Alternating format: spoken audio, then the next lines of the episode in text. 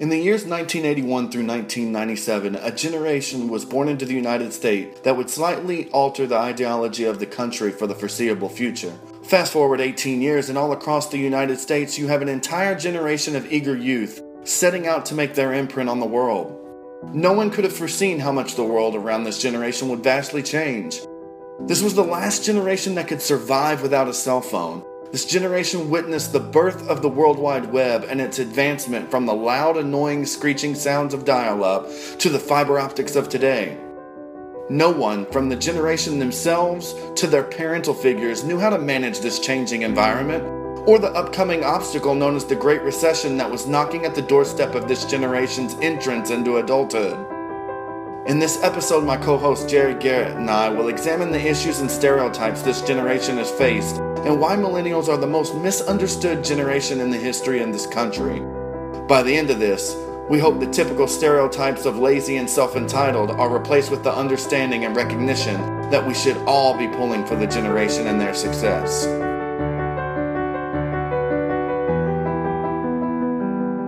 Welcome to the Ginger and Juice Podcast with host Sean Whitaker and Jared Garrett.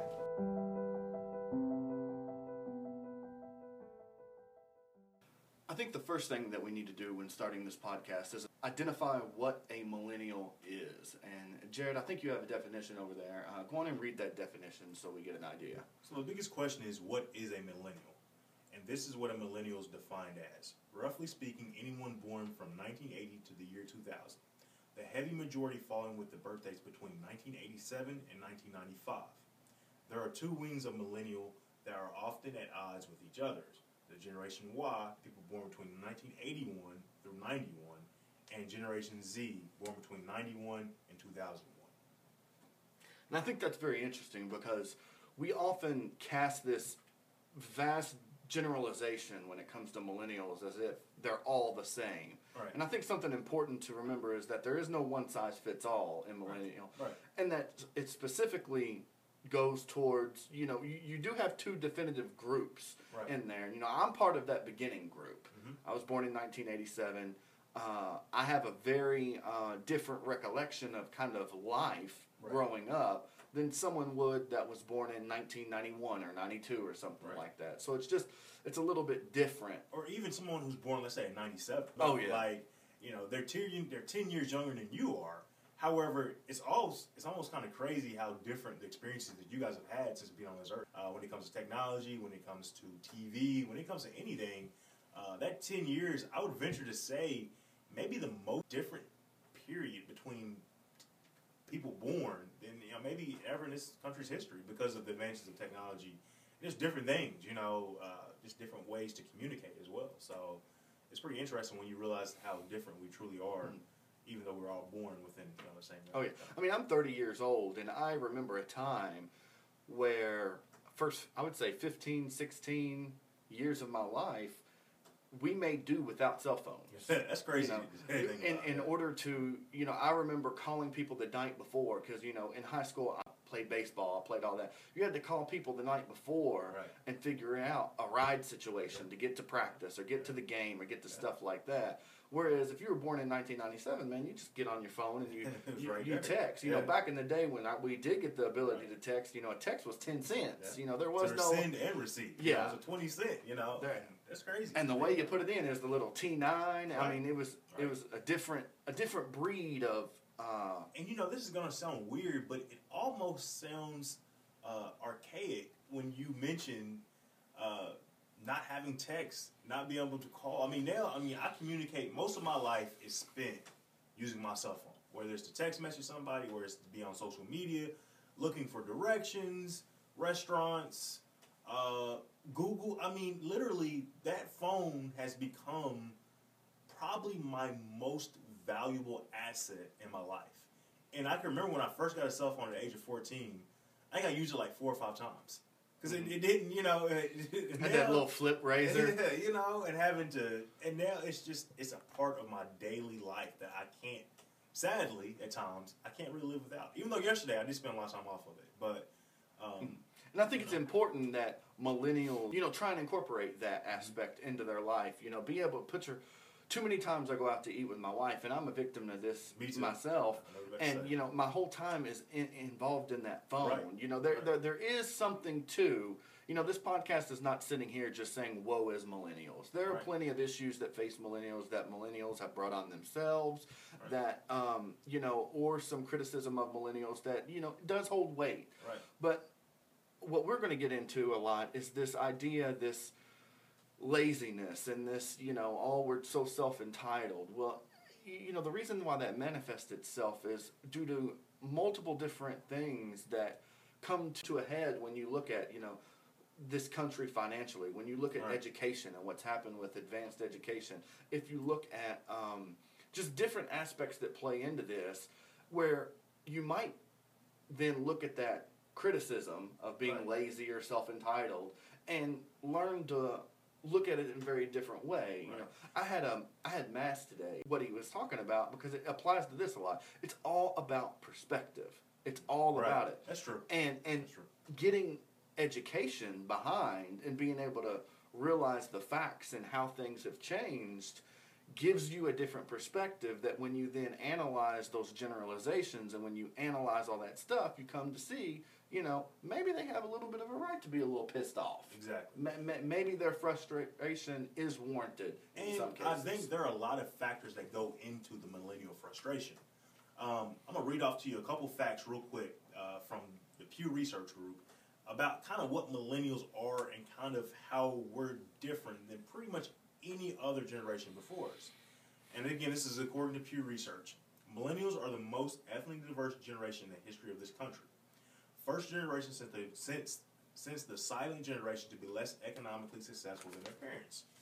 50% of millennials consider themselves politically unaffiliated, and 29% consider themselves religiously unaffiliated.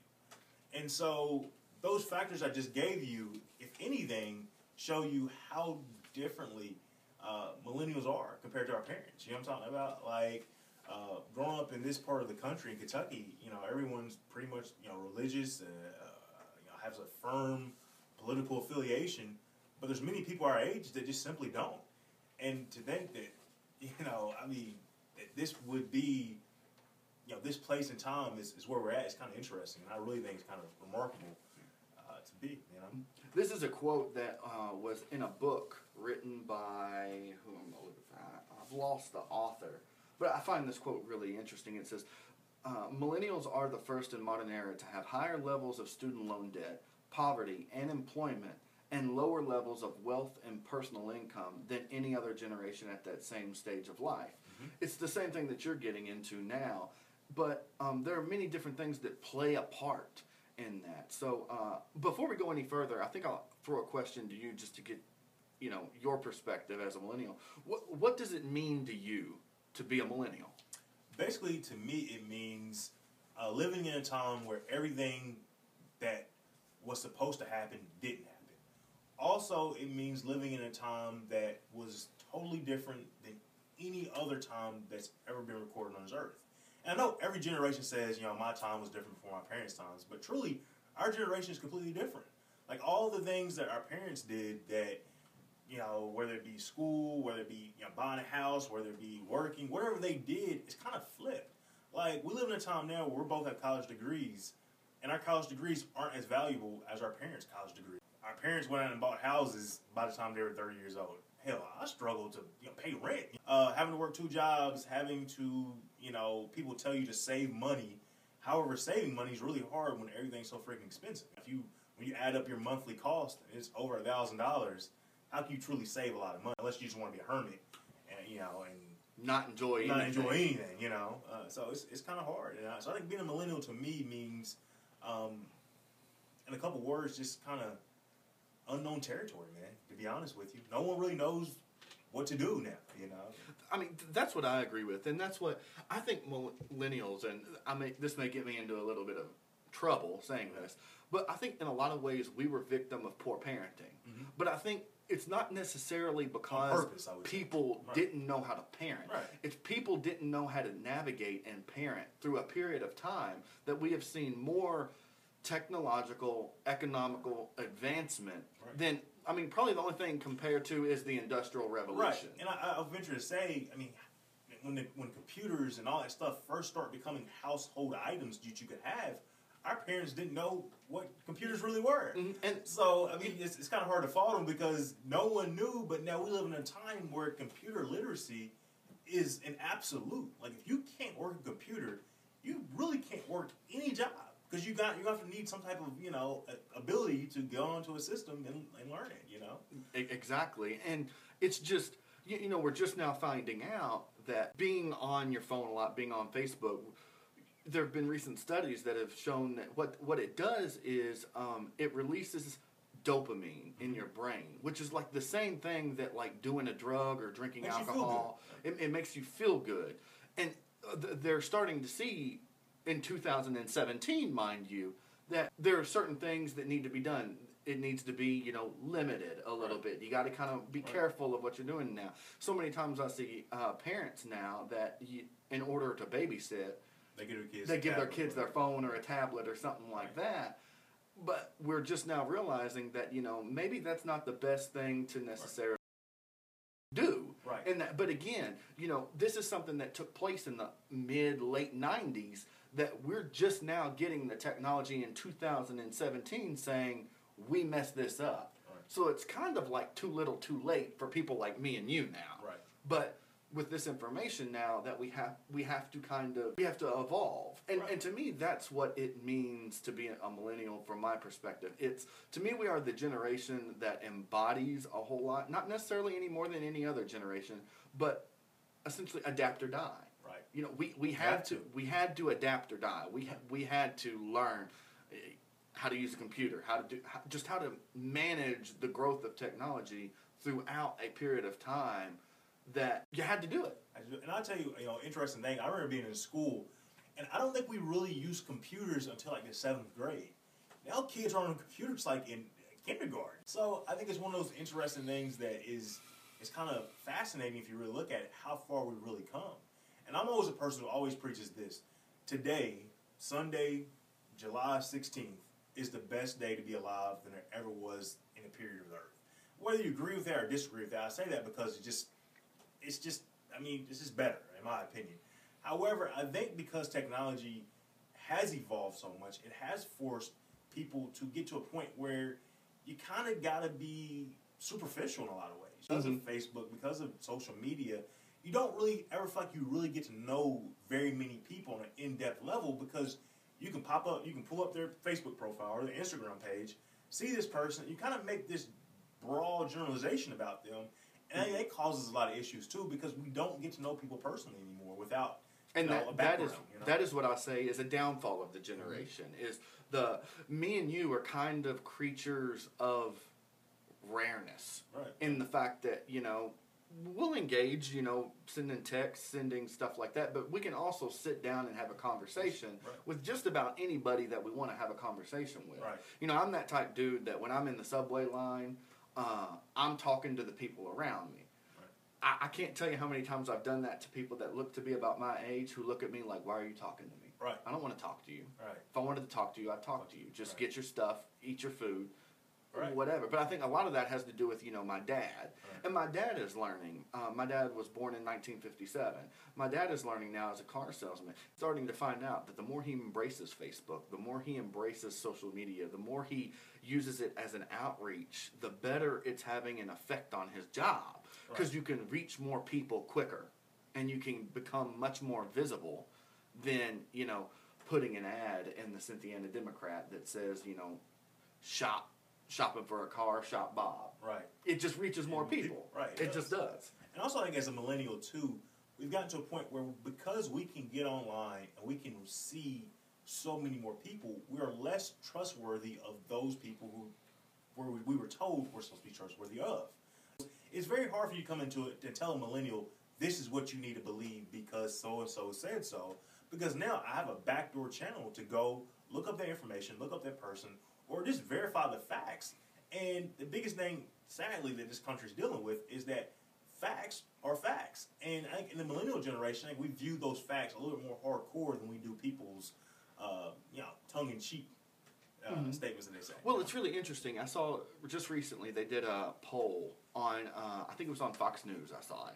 Um, and it said, like, essentially that a college education is part of what's contributing to the things that are bad for this country. And there's this conception that colleges are extremely liberal, they're brainwashing people to be liberals and stuff like that. And the question that I always ask that, you know, millennials who did go to college and stuff, is that is it liberal or do you if you go to a college somewhere, do you just get exposed well, see, to much broad a much broader bubble than right. what you're used to in Richmond, Kentucky or in Cynthiana, Kentucky right. and realize that hey, there are different types of people out here, and you deal with them in different ways. Truly, uh, you know, the biggest thing I think with the advent of technology, and also with just going to college, I realized how different people were, and also those differences weren't bad.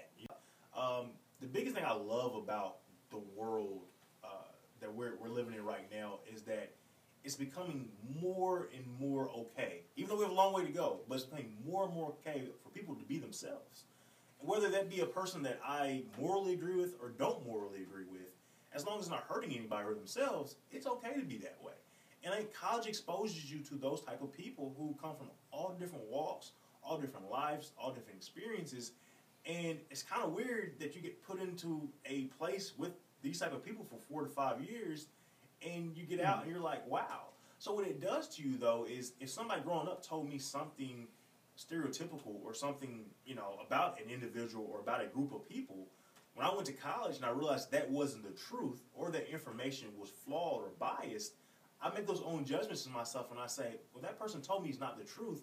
And so I start making my own experiences and my own decisions about what I want to believe in people.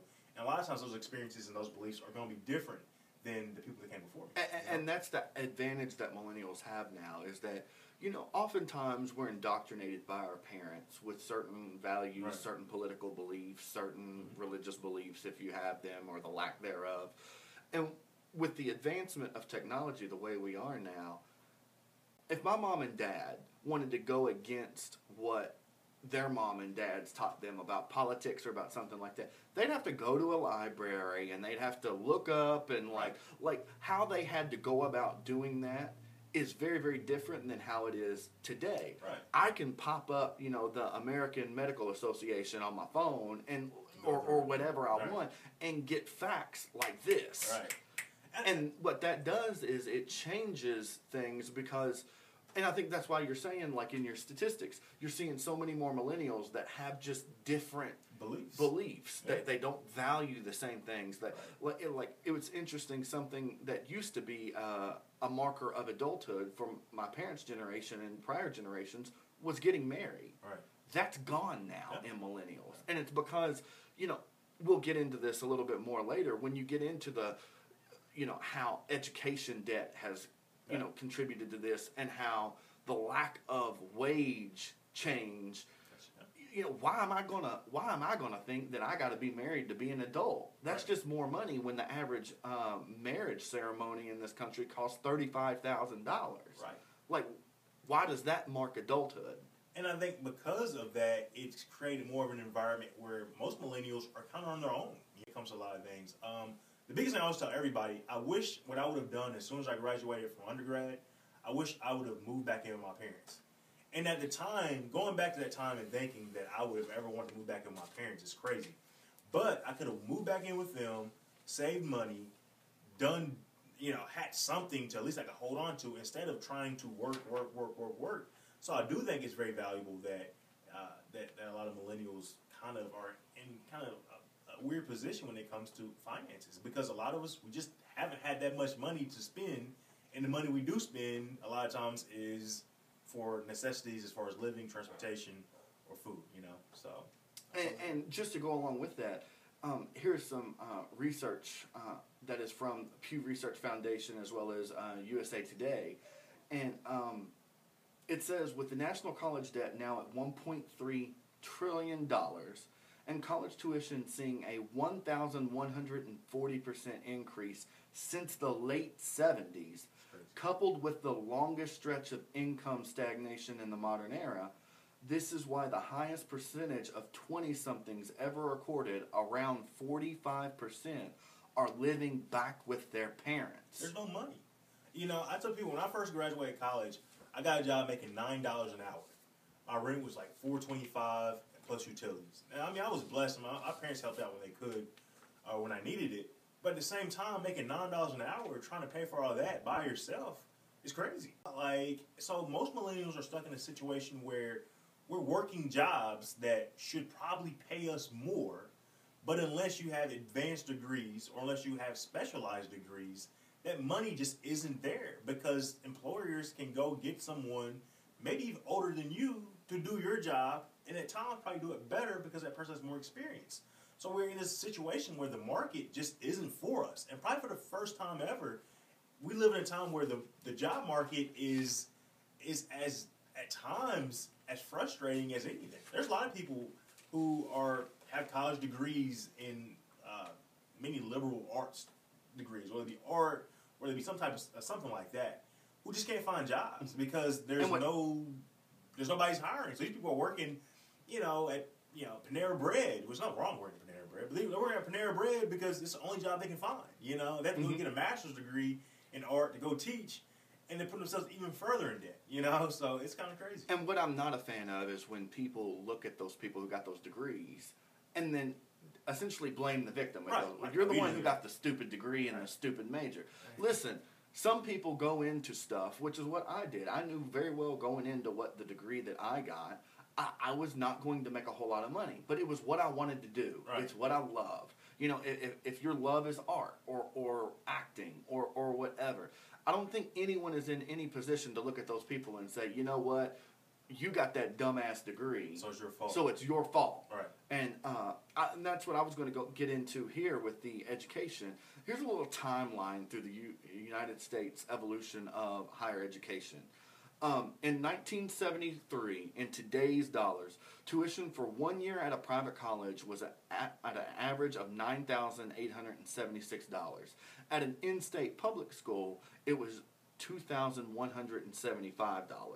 In 1975, college costs began to increase at a rate much faster than inflation. In 2003, for example, the average cost went up 4% in half of a year. In 1987, in today's dollars, tuition in a private school ran about $13,000 and a public school $2,700. So that's in 1987, the year I was born. In 2008, tuition and fees increased 439% since 1982, while income increased 107%. And see, to me, that's the biggest issue. And we've talked about this numerous times. The message to us when we were going through high school, elementary school, middle school was you go to college, and once you go to college, you'll get out and you'll get a good job. You don't go to college, you won't get a good job. What we're finding out is, however, if you go to college, most people have going to go into debt. So you have this massive debt. How much did you say the debt was in 2008? I mean, how much uh, tuition was? Well, today, Today, I will say today. today, uh, the average um, the average student who attends a private college will be in debt about one hundred and twenty thousand dollars. For a public school, Okay. your debt is around thirty five to forty So thousand for an average public school attendant, they're going to be thirty-five thousand dollars in the hole when they get done with a degree. And I mean, it's just almost impossible unless you have a financial you have financial support. Which, if you have financial support, you probably won't be taking a lot of loans to get through school. You know what I'm talking about?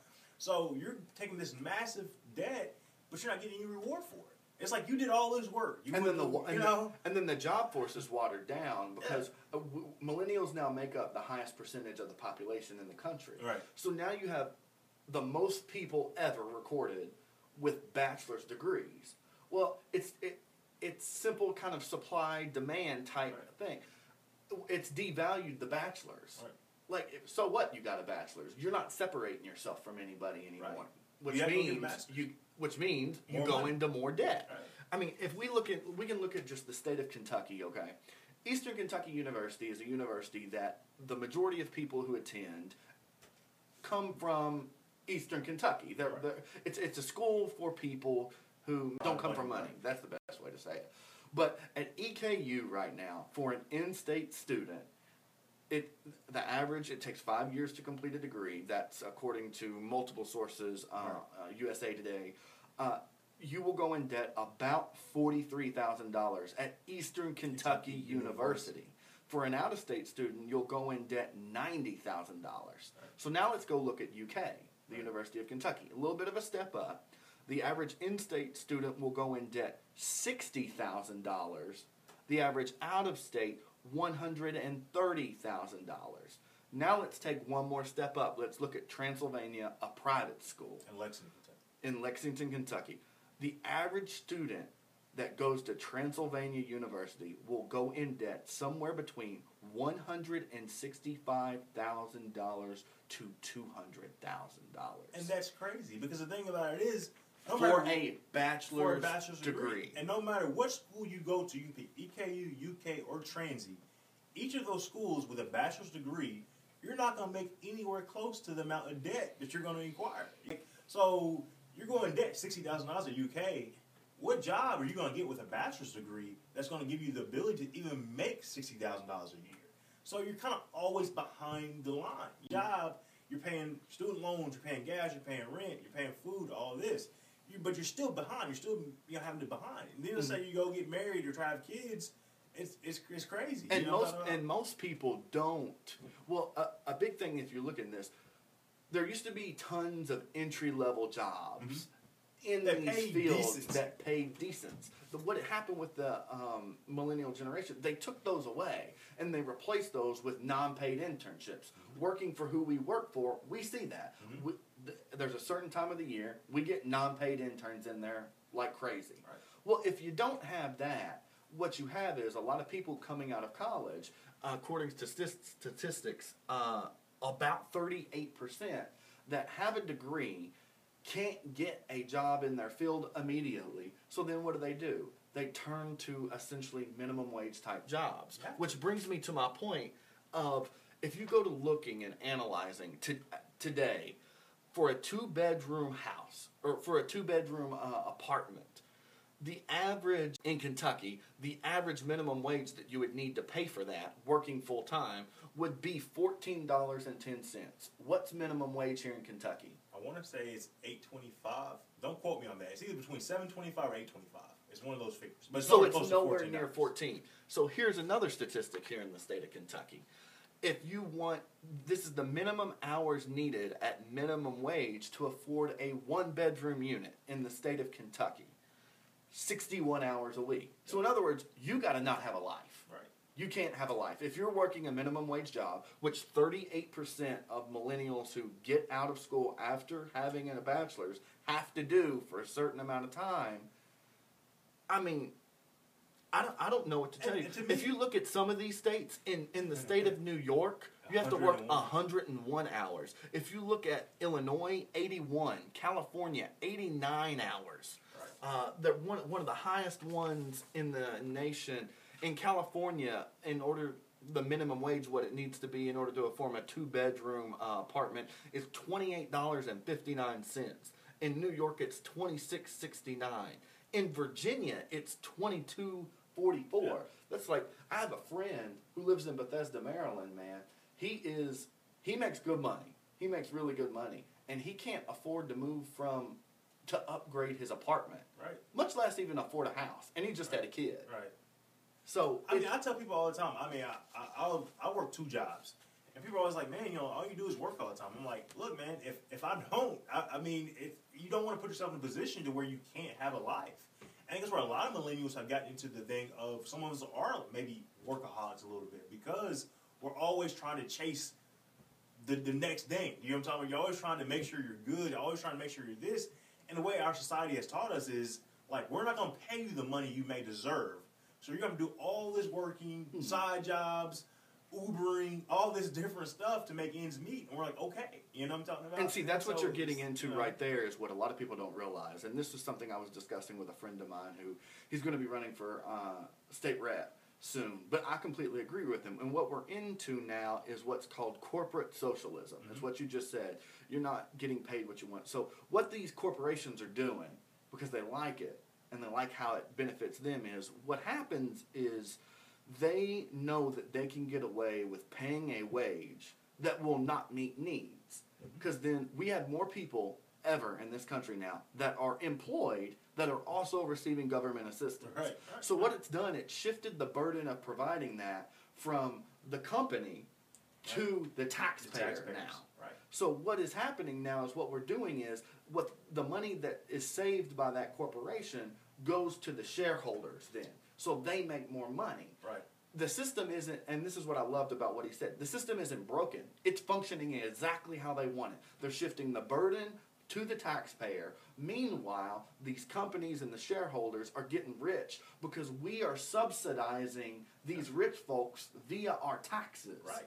And people are pissed off about people who get hundred dollars worth of food stamps. Right. You're mad at the wrong people. You're, right. You're mad at the wrong person, man. If you're mad at them because these people need this assistance, be mad at the people who are creating these jobs. You know what I'm talking about? Because they're not paying people fair wages. And like I said, I mean, I'm not here to complain about uh, employment or whatever, but I do think if you look at it and you say, are the majority of people who are out busting their ass day in day out are they getting what they truly deserve? The answer is no. But when you see, you know, the and the wage gap keeps growing in this country at an exponential rate, it makes you question who's really looking out for the middleman. Or is it really a system where the big man is telling the little man how to feel, and the little man is then going around and blaming everybody else for his transgressions? You know? That's like Bill uh, Bill Gates. Bill Gates is getting ready to become the world's first trillionaire, Mhm. or he maybe already is. I'm not for sure which one.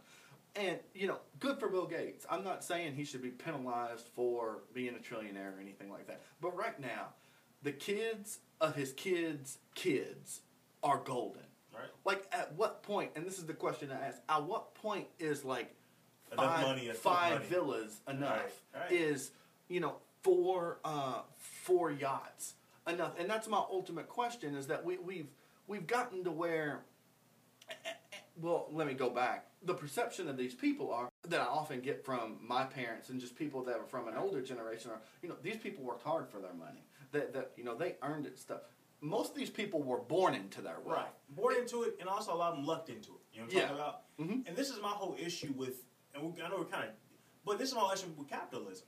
Capitalism only really benefits those who have money to begin with, and it doesn't really benefit the person starting at the bottom. You know, it's crazy that we pay just as much taxes as a millionaire. Mhm. Like by percent, we pay about the same amount of money that a millionaire pays. So tell me how me and this millionaire, I'm I'm struggling to do you know the basics, and this millionaire he's paying the same amount of taxes I'm paying, and I, that's the issue again is that capitalism. We now that we see the millennials see capitalism doesn't really benefit us the way that people would like for us to think it does. if you know? capitalism if capitalism functioned how it's supposed, Supposed to, in theory it would work Right. but it doesn't function the way it is supposed to function in theory And I think it's been hijacked by those millionaires or those power players. And that's my biggest issue. I'm not trying to say we should be a socialist or anything like that. I'm just saying the people who have the power, the people who have the wealth, they're not distributing the way they need to. And they're creating a whole bunch of agendas and a lot of misinformation to people saying, well, the reason you don't have this is because of the illegals coming out of Mexico mm-hmm. or it's because the jobs are going up. It's not. It's because they're greedy. And they mm-hmm. need to be called on their greediness. And millennials are the first generation that are willing to call people out for their for their fuck ups. I'll just go ahead and say it. We're the first generation to tell people, no, you messed up. And we're not gonna let you give up we're not gonna give you a pass just because you're a preacher or you're a politician or you're a coach or you're a teacher or you're a city councilor. So- we're gonna call you out. yeah you know? so many times what we do we equate wealth to success. success or or you know, you know look at what I heard so much at with Donald Trump when he won his presidency was like oh he's a businessman that doesn't mean he's smart Right. you know that that does uh, people equate Donald Trump's wealth to him being smart. Donald Trump's wealth is more to do with him being born into Right. wealth than anything. Right. You give me, you, anybody who listens to this podcast a loan of a million plus dollars and tell us, you know, you're going to go into something as almost foolproof as hotels Real and estate. Real estate and uh, uh, casinos you do all right. you're gonna do all you're gonna come out all right. Right. So like, and, and that's the thing. It's like you said, we're much more willing to call people because one, we have the ability to and the technology it right to see it, Right. to to be able to search and see. Listen, a big thing you can look at is like the war on drugs. Is everybody said that's so good? Well, we have the data now that is showing that dumping It was a the- disaster. The, money we are con- Yeah. not was still still is is. a disaster, It is still yeah. an effective policy Yeah. that is going on today that we are dumping millions and millions and millions and millions of dollars in, and we're getting no results. But it's interesting now because I just saw something that came across uh, the news. Oregon just was the first state, and I think you're going to see more follow Oregon's lead. It's going to be very liberal states, but you're going to see it. They essentially adopted what I call the Portugal policy, which is they have completely decriminalized all drugs cocaine, heroin, everything. And they said, you know what? We are moving this all over now to public health. And Because what we know, if we know anything now, locking an addict up doesn't help them. Right. Well, this is the what thing. that does, though, it enables society where we can then profit right. from them. That's my ultimate point. Is that once it becomes a criminal justice thing, it's all about money. When we put it to public health, it becomes about taking care of people. It becomes about insurance companies who have to pay to foot the bill there. So it's perfect. You know what I'm talking about? And I guess shows you where millennials think that me and you think that's a great idea. But there's a lot of people who are older than us who think oh, I, you know, I, it's I saw comments you know. on the story, bro, that were like, "This is a result of these damn millennials. These Yeah. damn millennials thinking that they just want to do what they want to do." And I'm like, it, it has nothing to do with It's about helping somebody. It's yeah, it, You know? it- yeah. And my, my thing is, I tell people all the time, I would rather a drug addict go to rehab eight thousand times, and my in my tax dollars go to them being a clean drug user. I mean, a clean person, not using drugs anymore, than them being in the community, committing crimes, uh, spreading diseases, and having all the results that come from drug addiction. Than I would to put them in a situation where they can go get help. You know what I'm talking about? But again, it goes to a point where the people, the people who have power, the people who have money, they want to put those people in jail because jail results in money for them. And until people learn that, I think it's going to be harder. But again, I that's the part of the reason why millennials we just think differently because we see things differently. Because I we've been exposed to a little bit more truths. You know, I mean, think about all the things that we can go on. And so, if somebody tells you, um, a man in California hit 83s in a row, well, you can say, hmm, you can get on Google and pretty much verify if the story is true. I mean, 20 years ago, if somebody told you that story, you would pretty much take it verbatim because you really wouldn't have a way to fact check. So I think millennials in general have gotten to a point where we're able to kind of diagnose truths from misconceptions. You know, and I guess a big difference because a lot of people don't understand the difference between I'm telling you something that's true and maybe telling you something that I heard that came from this person that may really have been a misconception and it's not really what it is. You know, And, and, and it's th- speaking of perception. I got a quote from uh, Mark Cuban that's really interesting. I love this quote. So we freak out about the trillions of dollars in debt our country faces, but yet we're perfectly okay with the trillion dollars plus in debt college kids are facing. Yeah. What's the difference? There's none. What's the di- I mean, what, what, what's the The whole thing, when I hear people talk about our nation's debt, I could care less, bro. I mean, it's our nation. Like, I, I, I don't know. Let them balance the checkbook. I care about people who are living in this country and how they're feeding their families and how they're going to make it. Trust me, this country will be okay when it comes to our debt. But, but again, that's kind of one of those things that people of an older generation seem to really care about the, a trillion dollar debt. I don't even know what a trillion dollar debt would look like. I don't know how it's financed. And I'm almost positive that somebody somewhere owes us a lot of money as well. So, like, you calm down a little bit. You know, it's, it's, it's crazy, man. Yeah, and it's and it's really interesting because, like you were saying now, with the devalue of marriage and stuff, you know, the average age that people are getting married and then having kids in this nation is 31 years old. It's really interesting, but and it's cre- it's created. See, everything bleeds into another. You have the you, you have the education crisis, which then bleeds over into early adulthood for millennials. So they don't have the money just to be starting families or anything like that. So now we're putting families off now. So the birth rate is going way down. What people don't realize is that's created an issue in supplying uh, essentially job force workers. Right. So what's propping that up right now? I'll tell you what is. Immigrants, both legal and illegal. They're making up for it right now. That's why you get so many millennials that are often kind of against kind of mass deportation stuff like that, and it's because these facts are available to see that like they're propping us up right now. Like Well- if you want to cre- if you want to create an economical catastrophe, go on and deport For all every these people, yeah. all these people. Go I'll on and do it the because the birth rate from the millennial generation Isn't there, Isn't right. it isn't there? And I'll tell people all the time, I say, go to your favorite restaurant. I guarantee you a lot of the, the kitchen staff are immigrants. So the next time you eat at your favorite restaurant, you need to think a lot of immigrants because they're the ones who are putting in the hard work to make sure your steak is uh, medium well, you know. And I'll But- give you a fact about uh, that Pew has about millenn- uh, about immigrants. It says 20% of millennials have at least one immigrant parent. And that's that's pretty fascinating. It shows you that, you know, immigration is really kind of helping this country out as far as numbers, and that Mhm. 20 percent have at least one immigrant parent, which is pretty impressive, you know. So It, it definitely is, and there's just so many truths and so many intricacies that go into looking at the millennial generation. That we obviously we've got into some uh, this podcast. Uh, we're getting ready to wrap this one up. We're gonna probably do a part two Yeah. to kind of get into some other stuff a little bit deeper. But y- you've got to be willing to sift through the bullshit. Yeah. That's what you got to be willing to do. You got to be willing to sit down and say, okay, here's here's this. Here's here's this factor of educational costs. Here's this factor of wage inflation not increasing.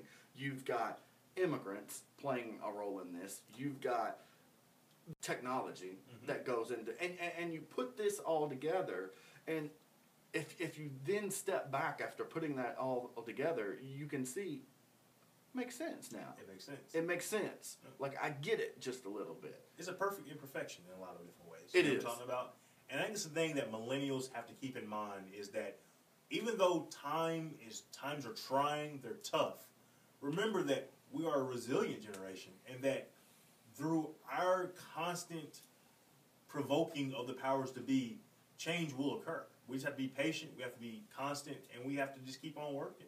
Because also we have to also pay homage to our parents, to our grandparents, to our great great grandparents. Because without them, we wouldn't be here. But however, you know, we we know uh, the, the pathologies that are, are facing us. We know what they are. But we got to keep working, keep going. And I think a part two on this millennial topic will be uh, great to get a little more in depth about um, maybe some issues, but also talk about some of the good things. You know what I'm talking about? Like Yeah. being alive right now is fantastic. I can literally, with a couple buttons, press and order a pizza from Pizza Hut, and it's at my house in 20 minutes. Like I just did that, like, two You know what I'm talking about? Like I can get on Netflix and watch all the shows I want without having to worry about Oh, wait till next week. You, want know? to talk about a monster that I've created? My dad and Netflix, man, and and I downloaded the app on his phone, and uh, like I've got him into all these shows, bro, uh, Narcos and just different stuff like that. He's past where I am. Yeah. Now. He, he told me the other day he was like, I'm about to finish season two of Narcos, and I'm like, I haven't even started Yeah. season two You know? yet. So there, there are a lot of benefits. That's why I think this podcast, we don't want to come out here and sound like two complaining millennials. But we do want to tell you some of the issues that we see. Um, and some of the things that I think do challenge us. But uh, as always, we're going to face it head on. We're going to be here for discussion. Um, we hope you guys really enjoy this a little bit. Give us some feedback. If there's something you want to talk about or you think we're doing good, want to call us dumb or whatever, I'm all, we're all for it. You know Hate mail or praise about? mail, we're all for it. And with that, we would like to conclude this episode of the Ginger and Juice podcast. We appreciate all who tuned in. There will be a part two and also a possible part three, depending on if there is enough material to cover the episode. But we strongly encourage everyone to look us up on Twitter or Facebook at Ginger and Juice Podcast and feel free to leave us some comments or some questions. Uh, I also would like to announce that we're also doing a separate podcast now called the Ginger and Juice Sports Minute. Uh, it's going to be about 20 minutes long, so feel free to check that out as well. Uh, once again, thanks for joining us, and on behalf of Jared Garrett and Sean Whitaker, we'll see you next time.